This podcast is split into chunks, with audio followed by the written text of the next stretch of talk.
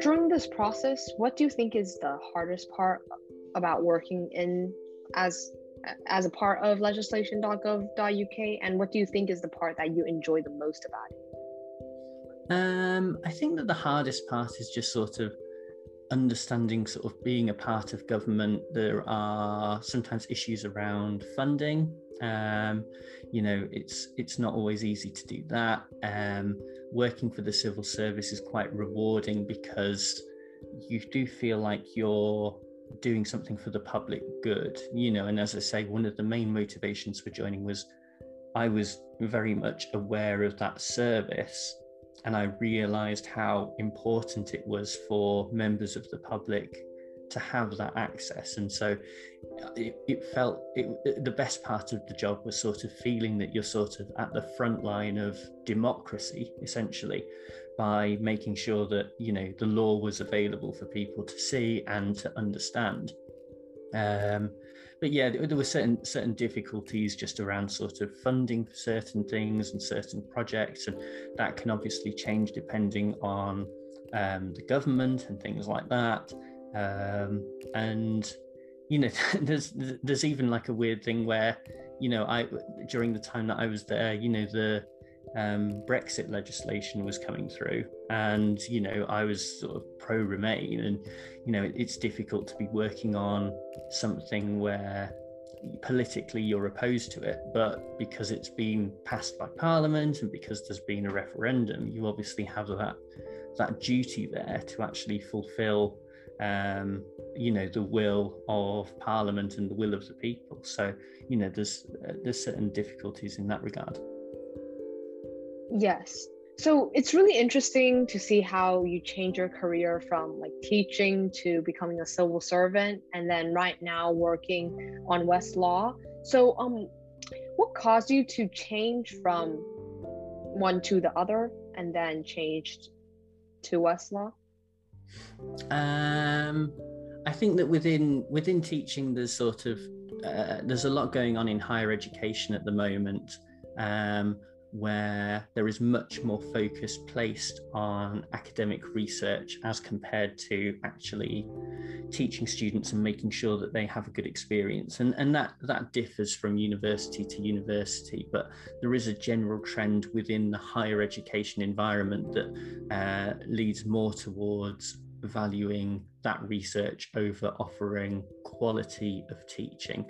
Um, and with that with that change I didn't really like the way that that was going. You know, for me, it's always been about sort of helping students and making sure that they get the most out of their experience in higher education rather than being sat in like a dusty office with a load of books and you know doing my own research for 20 years that no one will eventually read um, so that was that was probably the reason why I left higher education. Um, I enjoyed working at um, legislation.gov.uk, you know, because of that democratic element.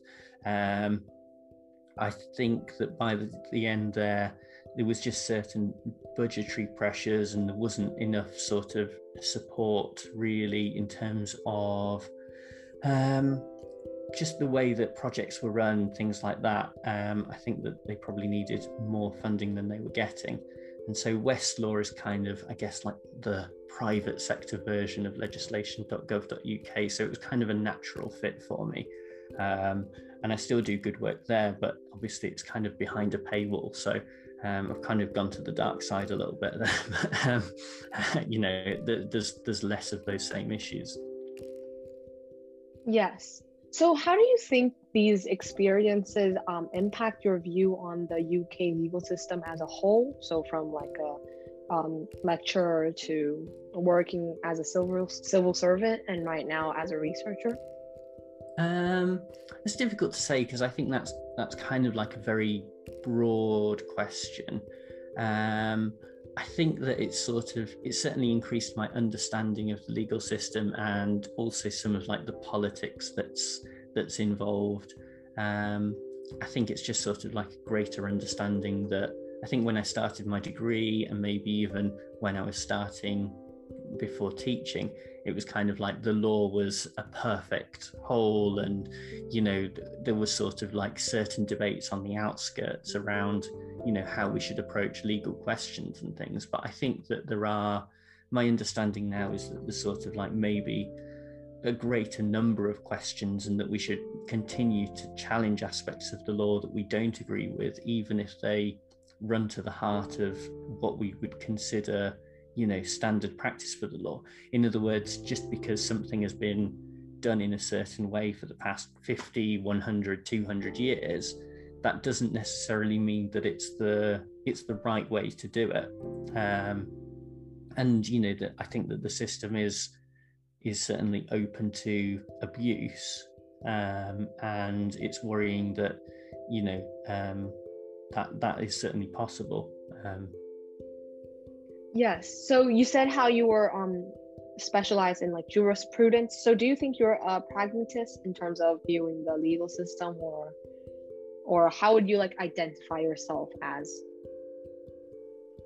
Um yeah, I, I, um, I'm not necessarily sure I am necessarily much of a, a, pragmatist. I think pragmatists are sort of better at at getting things done. Um, I guess I'm sort of more of like a, I try and think a bit more deeply about things without necessarily there being like a sort of practical objective. So if I if I see that there is a problem in the law with the law, you know, my initial thought isn't, oh well, that means that you know, this is a policy that's supported by the Scottish National Party, so they need to get this many number of seats in order to um, get through it. You know, I think I think my view is a bit more um, philosophical and sort of thinking, okay, well, if this is if this is the way that I think that the law should change, then you know maybe we need to sort of if that is if that was a policy that benefited Scotland, for example, then we need to think more clearly about Scottish independence and what does that mean for the United Kingdom as a whole, and is it correct that um, you know Scotland should you know break away from the rest of the United Kingdom? Um, should they have that opportunity to do so? So I, I, I guess it's a little bit more philosophical than my, my approach than pragmatist, which isn't very helpful. but it's, um, that's the way I look at things.